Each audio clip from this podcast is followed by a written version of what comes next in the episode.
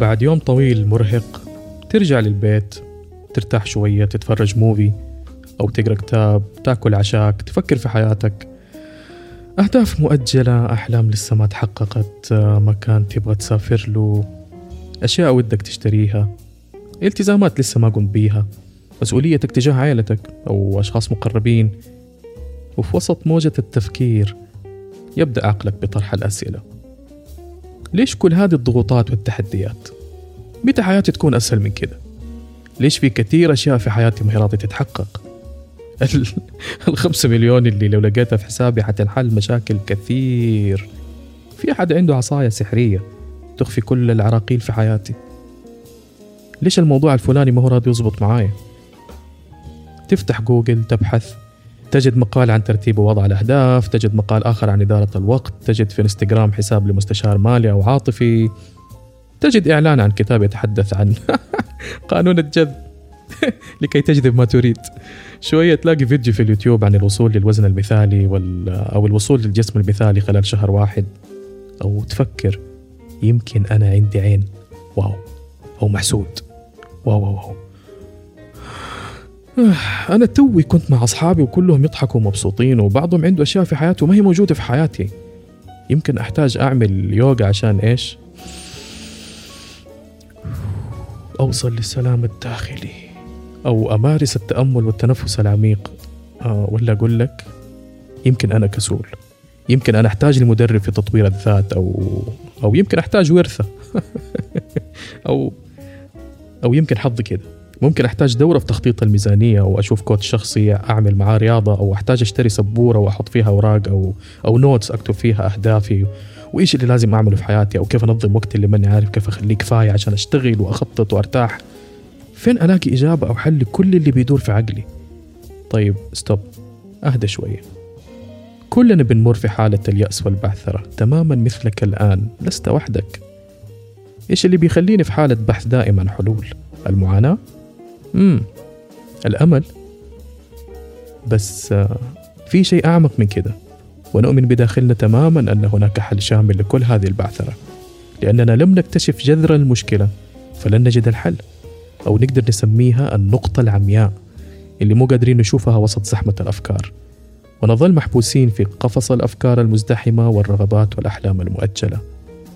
لو قلت لك إنه الحل ليس البحث عن حل ولكن عن طريق التراجع عن أساس المشكلة وأن تستسلم وترحل. هل ستأخذ كلامي على محمل الجد؟ هذا أنا محمد وبودكاست ورقة بيضة.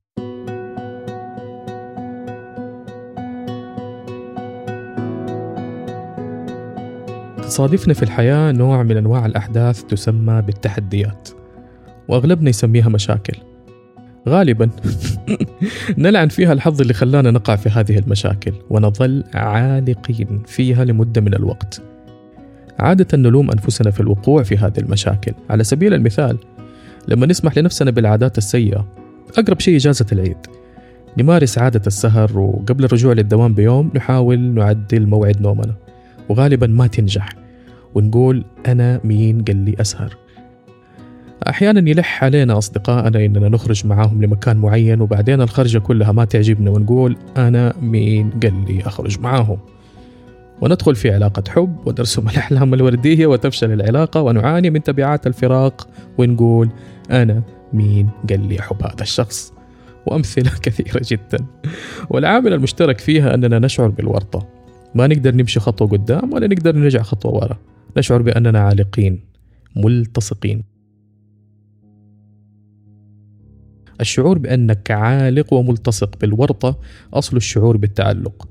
تعلق بالذكريات تعلق بإدمان تعلق بفكرة سلبية تعلق بالأنا تعلق بصورة ذهنية عن أنفسنا وعن الآخرين. تعلق بحكم على الأشياء لكي نظل متمسكين وعالقين بآرائنا التي نعتقد بأنها كفيلة بحمايتنا. من إيش؟ من شيء خايفين منه. وغالبا لا نعي ما هذا الشيء وغالبا يكون وهم.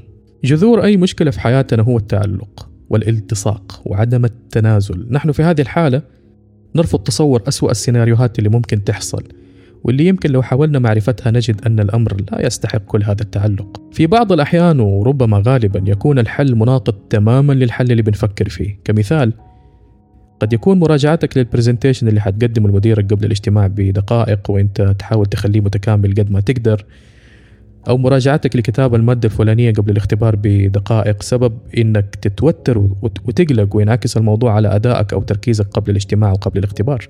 وتجيب العيد طبعا. هنا الحل قد يكون مناقض تماما لما تعتقد أنه الحل المناسب. قد يكون الحل أنك تشرب شاهي أو عصير بارد أو تسترخي. قد يكون الحل أنك تدخل في حالة من البهجة تزود من نسبة الدوبامين في جسمك وبالتالي دماغك يفكر صح. وهذا الحل المختلف غالبا ما يكون له أي علاقة بالمشكلة.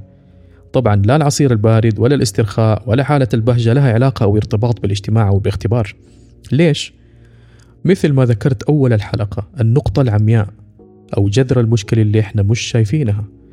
في حالة التوتر والقلق أنت متعلق بالحل الذي تراه هو الحل الوحيد وغالبا الأمر يزيد سوء. والحل المناقض تماما واللي تكلمت عنه قبل شوية بيعطيك النتيجة الأفضل. السر ليس في الحل ولكن في الرسالة التي يحاول الحل المختلف إيصالها لك وهي التخلي أو تقدر تسميه السماح بالرحيل لكي ترى بشكل أوضح. لأن العين لا ترى إلا ما يصدقه العقل والمشاعر لا تشعر إلا بما يفكر فيه العقل. بالرغم من أن فكرة التخلي والتسليم أو عدم التعلق قديمة منذ تاريخ البشر وتكلم عنها الحكماء والأنبياء والثقافات إلا أن الفكرة انتشرت في الآونة الأخيرة تحت مسمى السماح بالرحيل. ويرجع الفضل في هذا الانتشار للدكتور ديفيد هاوكنز اللي آه، نشر خلاصة فكره في الوعي الإنساني عبر سلسلة من الكتب كان من أبرزها كتاب السماح بالرحيل أو Letting Go. وهذه السلسلة من الكتب ما يكفيها ألف حلقة بودكاست ولكن يعني بحاول أبسط التخلي أو السماح بالرحيل قدر الإمكان في هذه الحلقة بشكل مباشر وتطبيقي. وأوجه عظيم الامتنان لروح الدكتور ديفيد هاوكنز. يعني أنا استلهمت الكثير وتعلمت الكثير من سلسلة كتب اللي كتبها عن الوعي وبالذات كتاب السماح بالرحيل واللي كان الدافع أنه أقدم هذه الحلقة. وبصراحة أنا أفضل مسمى التخلي عن السماح بالرحيل لأن مصطلح السماح بالرحيل ترجمة حرفية من الكلمة الإنجليزية letting go وهي مصدر لكلمة دعه يذهب أو على قولة البعض خلي ولي أو أو أتركه وكلمة الرحيل في اللغة العربية لها مشاعر حزينة يعني دائما ما ترتبط بالفراق الوداع النهاية. عشان كده أغلب فكر المتحدثين بالعربية مبرمجة على أنه يفهم هذه الكلمة من باب فراق الأشخاص الأماكن وتصبح الفكرة أصلا ثقيلة ومتعبة على النفس وغير مرغوبة. ما هو السماح بالرحيل؟ هو التحرر من المشاعر السلبية. مهما كان الحدث في أي ظرف يجعلنا نشعر بمشاعر سلبية. بحيث نكون على حقيقتنا حيث يظهر الإبداع والعفوية من دون أي معارضة أو تدخل من الصراعات التي بداخلنا والتي تولد التوقعات. التحرر من الصراع الداخلي والتوقعات يمنح الأشياء والأشخاص في حياتنا أكبر قدر من الحرية. كلما تمسكنا بالشيء كسرناه وتعرضنا للألم تماما مثل كأس الماء إما إنها تنكسر وتجرح يدنا أو يدنا تتخدر وتطيح الكأس على الأرض. لذلك الشعور بالتخلي أو السماح بالرحيل يشابه الشعور بالتخلص من وزن ثقيل. تشعر إنك خفيف وطاير لست تحت رحمة هذا العالم ولا تحت رحمة ردة فعلك تجاه العالم. تذكر حدث مزعج بالنسبة لك أو شيء أنت نادم عليه. سافر عبر السنين اللي مرت بعده. والأفكار والمشاعر اللي انبنت على أساس هذا الحدث. لو قدرنا نتخلى ونسمح برحيل هذا الشعور المؤلم كل المشاعر والأفكار التي بنيت على اساسه وكونت نمط حياة حتتغير في لحظة وحتكون مشاعرنا تجاه هذا الحدث لما نتذكره حيادية تماما. مرة بعد مرة والعملية أشبه ببناء عضلة تكتشف أنك من الممكن البقاء في هذه الحالة من الحرية والتحرر لأن المشاعر تأتي وتذهب. والذي يبقى هو أنت وأنت لست هذه المشاعر أنت المراقب والمشاهد الذي يجرب هذه المشاعر أنت الذي يراقب بحيادية لما تكون أكثر وعي بفكرة أنك الثابت الوحيد في هذه التجربة ستدخل في مستوى أعلى من الوعي متشبع بالحب والحرية. السماح برحيل المشاعر السلبية هو ترويض للأنا ووضعها في حجمها الطبيعي. الأنا موجودة كعنصر أساسي لغريزة البقاء ولكن ليس من واجبها حمايتنا بطرق مبالغ فيها أو أوهام ومخاوف نعتقد أنها خطر حقيقي. في كل حدث يحمل مشاعر سلبية تلاقي الأنا أكبر مقاوم للحدث وهي اللي بتخلينا نشك في عملية التخلي أو السماح بالرحيل أو نهرب أو ننفس عن المشاعر المكبوتة. قد يكون الحل ببساطة مثل ما ذكرت أول حل مناقض تماما من خارج الصندوق وهو السماح بالرحيل. السماح بترك المشاعر كما هي بشأن الموضوع بالكامل حتى المقاومة شعور. إذا أحسست بإحساس المقاومة فخليه هناك مع المشاعر اللي بتراقبها. انظر للخوف وراء المقاومة. إيش اللي بتخاف منه؟ إيش أسوأ شيء ممكن يحدث؟ هل عندك استعداد تتنازل عن هذا الخوف؟ استمر في التخلي وسيتلاشى. طبعا أنا ما أقدر أكذب عليك وأخلي لك الدنيا وردي والسماح بالرحيل ما هو شيء سهل. هو ممكن وما هو مستحيل وما هو شيء سهل. لأننا بنتعامل مع كل التجارب بمشاعرنا أولا وأحيانا المشاعر تدخلنا في حالة لا تسمح لنا أننا نكتشف ما هي المعتقدات أو الأفكار اللي بتدفع مشاعرنا إنها تتحكم في سلوكياتنا أو ردود أفعالنا بهذه الطريقة. بعض الأشياء بنتخلى عنها في لحظة وبعضها تأخذ وقت طويل أحيانا يستمر لشهور أو سنوات. كلها تعتمد على إدراكنا ومستوى نضجنا الحياتي والفكري والعاطفي والروحي وتعتمد على قد إيش رغبتنا في عيش الحياة التي نستحقها مهما كلف الأمر. حتى لو اضطر الأمر إننا نتحول إلى نسخة جديدة قادرة على السعي وراء الحياة الطيبة المطمئنة اللي نرغب في تحقيقها. التخلي أو السماح بالرحيل يحتاج إلى تنقيب وبحث عميق بدواخلنا ومشاعرنا والدوافع اللي وراء هذه المشاعر. طب خلينا نفهم أول نحن كبشر كيف بنتعامل مع المشاعر السلبية؟ ينص الدكتور ديفيد هاوكنز في كتبه على أن البشر لديهم ثلاثة طرق للتعامل مع المشاعر التعبير والهروب والكبت. طبعا الكبت يعتبر أكثر الطرق انتشارا. نقمع المشاعر إلى الأسفل في العمق ونحاول تجاهلها لعدة أسباب. أولها إنها مزعجة. يعني حتى في التعامل معها ومعالجتها هي مزعجة. وأحد الأسباب إننا ما نعرف إيش بنسوي بدي المشاعر أو كيف نتعامل معاها. وغالبا نقوم بالكبت بسبب برمجات التربية والمجتمع. آه نحس إنها مشاعر آه معيبة بتنقص من قدرنا وقيمتنا وصورتنا أمام الآخرين ونشعر تجاهها بالذنب والخوف. فنظل نكبت ونحاول ضمان بقاء هذه المشاعر مكبوتة ومخفية عن أنظارنا وعن أنظار الآخرين. ثاني طريقة في التعامل مع المشاعر الهروب وهو تجنب المشاعر من خلال الانشغال عنها. المشاعر السلبية طبعا بتخفض من هرمونات السعادة وإحنا محتاجين هذه الهرمونات. وما عندنا مود إننا نتعامل مع هذه المشاعر بالطريقة الصحيحة. فنلجأ لمشاعر أخرى ونهرب. وهذا الهروب يعتبر سبب كبير وأساسي إننا نحاول نشغل وقت فراغنا بالسفر والترفيه. بعضنا يلجأ للكحوليات المخدرات الكثير. يلجأ إلى إدمان العمل. كل أنماط الهروب بتصبح إدمان لأننا متعطشين لهرمونات الدوبامين والسيروتونين والأدرينالين وكل الهرمونات اللي تخلينا نشعر أننا سعداء و hyper. لذلك لما ما نقدر نوفر هذا الترفيه نشعر بحاجة نسميها طفش وملل وفي الواقع هي هروب من فراغ داخلي ومشاعر سلبية هربنا منها أو كتمناها لا زالت تحاول التواصل معنا دون أن نعطيها قدر كبير من الاهتمام. يخاف البشر من مواجهة أنفسهم. يخافوا من العزلة. فيهربوا للأنشطة ال hyper المستمرة. تواصل اجتماعي مناقشات DM وخاص. عمل كثير. سفر متواصل. تسوق إفراط في الأكل في التدخين سينما كل يوم تعاطي حشيش مخدرات psychedelics party هات كل ليلة. هذا الهروب أرض خصبة للإدمان على كل العوامل الخارجية اللي بتعطينا نشوة الحياة. سواء كانوا أشخاص أماكن سلوكيات أي شيء يخلينا فاقدين للوعي عشان لا نكون واعيين بالعالم الداخلي. الطريقة الثالثة التعبير. من خلال التعبير يتم التنفيس عن الشعور أو نطق الشعور أو التعبير عنه بلغة الجسد. وهو يسمح للمشاعر السلبية أنها تخرج من قدر الضغط اللي فيه يعني بحيث يمكن قمع المتبقي من المشاعر. قد يعتقد الكثير من الناس أن التعبير عن مشاعرهم يحررهم من المشاعر. الحقائق والدراسات أثبتت عكس ذلك. التعبير عن الشعور في غالب الوقت يضخم الشعور يركز عليه بالتالي إعطاؤه طاقة أكبر. وثاني شيء قد يكبت مشاعر أخرى من شأنها تخفيف المعاناة. السماح بالرحيل يركز على نقطتين مهمتين. التخلي عن التركيز على الشعور السلبي والسماح بوجود الشعور السلبي. بمعنى إنك في الحالة التي تشعر فيها بشعور سلبي لا تركز عليه واسمح له بالظهور وبتنفيذ مساره بدون رغبتك في إنك تغيره أو تخليه مختلف. ببساطة تترك الشعور موجود وتفرغ الطاقة اللي موجودة فيه. فتسمح لنفسك إنك تشعر بالشعور بدون مقاومة ولا تنفيس ولا خوف منه ولا كتمانه ولا لومه ولا انتقاده ولا أي شيء.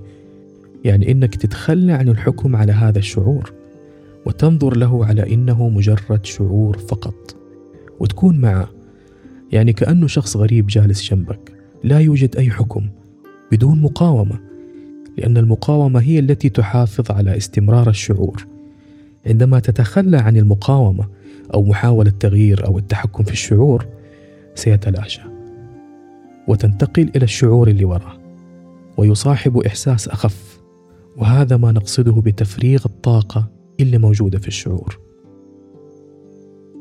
هناك طريقة بسيطة لإدراك الهدف الشعوري الكامل وراء أي سلوك من خلال استخدام السؤال لماذا؟ أو ماذا يحقق لي مع كل شعور إلى أن نكتشف الشعور الأساسي؟ على سبيل المثال لو أنا قاعد أتقطع حتت وأشتري مرسيدس أو رينج روفر حتعطي لنفسك كل الأسباب والمبررات المنطقية اللي تخليك تشتري. بس المنطق ما ما بيفسر كل هذه الأسباب واقعيا. فتسأل نفسك لماذا تريد هذه السيارة؟ ليش؟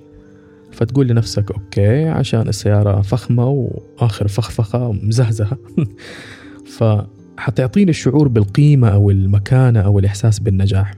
أوكي إيش اللي أبغى أحصل عليه من امتلاك هذه السيارة؟ الاحترام.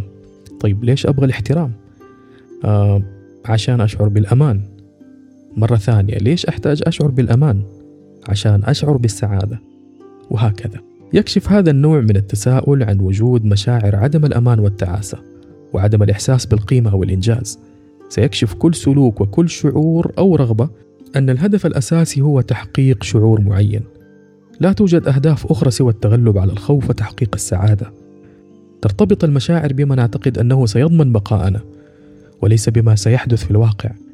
المشاعر نفسها هي في الواقع سبب الخوف الأساسي الذي يدفع الجميع إلى البحث عن الأمان باستمرار. حينما نكتشف الدوافع الخفية ونتعامل معها بفلسفة التخلي والسماح بالرحيل، تتغير جميع المشاعر تجاه الأشياء التي اعتقدنا أنها ستعطينا الأمان والسعادة.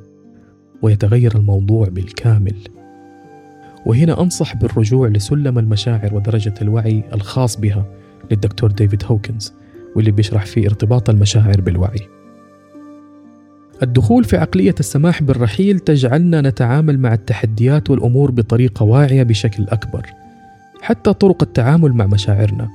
الكبت والهروب والتعبير نمارسها بشكل واعي عكس ما يحدث غالبا لما نتعامل معها بشكل لا واعي. وهنا بنستخدمها كمناورة أو تكتيك دفاعي عشان نفرغ الطاقة اللي موجودة فيها وعشان شيء مهم جدا تفكيك التحديات والأمور إلى أجزاء. فنحتاج إننا نبعد أكبر قدر من المشاعر في الوقت الراهن وتقليل حدتها بالخروج مع الأصدقاء أو التعبير عن المشاعر أو تبني حيوان أليف مثلا أو تروح السينما ثم نسمح برحيل الحدث من خلال السماح برحيل الأجزاء المتفككة حبة حبة بدلا من التخلي عن الحدث بالكامل دفعة واحدة.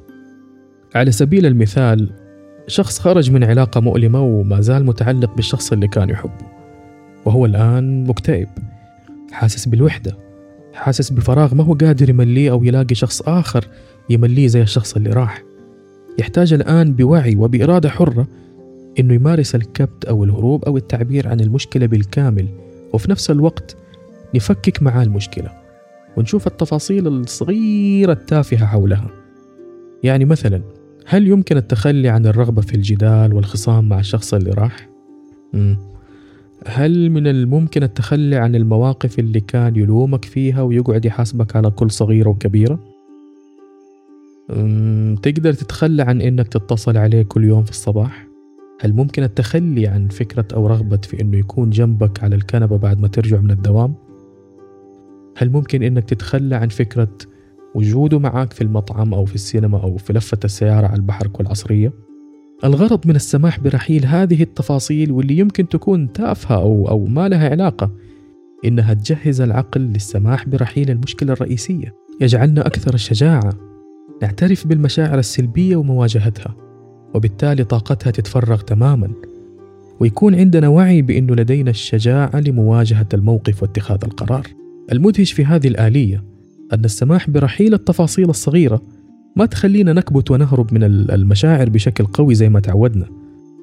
والمدهش أكثر إننا لما نسمح برحيل واحدة من التفاصيل جميع التفاصيل تسقط في نفس الوقت حتى لو قاومنا وحتى لو قاوم قناع الضحية هذا التخلي.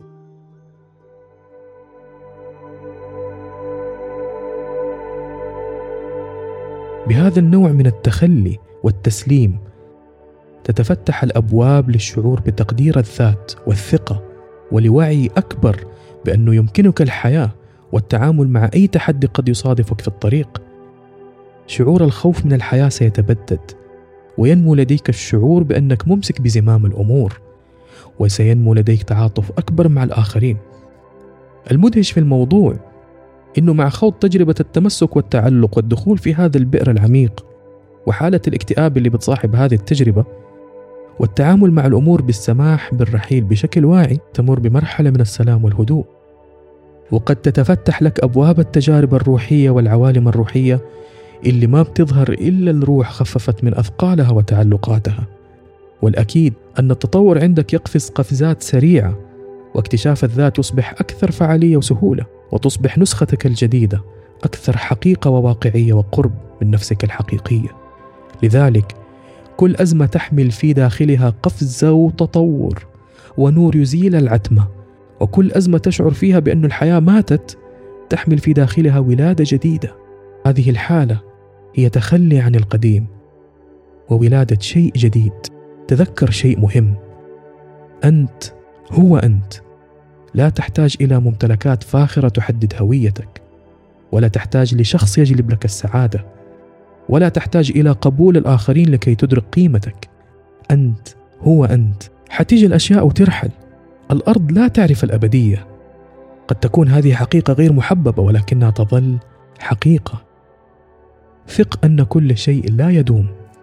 وثق أنك غير مطالب لتحافظ على ديمومة الأشياء. بل أن تعيش اللحظة وتقدر كل ما فيها وتمتن لهذه اللحظة. السماح بالرحيل لا يعني عدم الوفاء ولا يعني إنك بياع ولكن يعني إنك تعطي الحرية لكل شيء أن يكون كما هو وهذا هو الحب في حقيقته. ولكن من منا يعي هذه الحقيقة؟ كلما تعلقت بالأشياء هربت منك. لما القلق من أجل شيء لم تضمن أن تمتلكه يوما ما؟ إذا اجتهدت في السعي خلف ما ليس لك فلن يصبح لك. سيستعبدك. بقدر ما تكون عبدا لهذه الحياة ستهرب من أصابعك. إنها ليست للعبودية. كان معكم محمد وبودكاست ورقة بيضة. شكرا.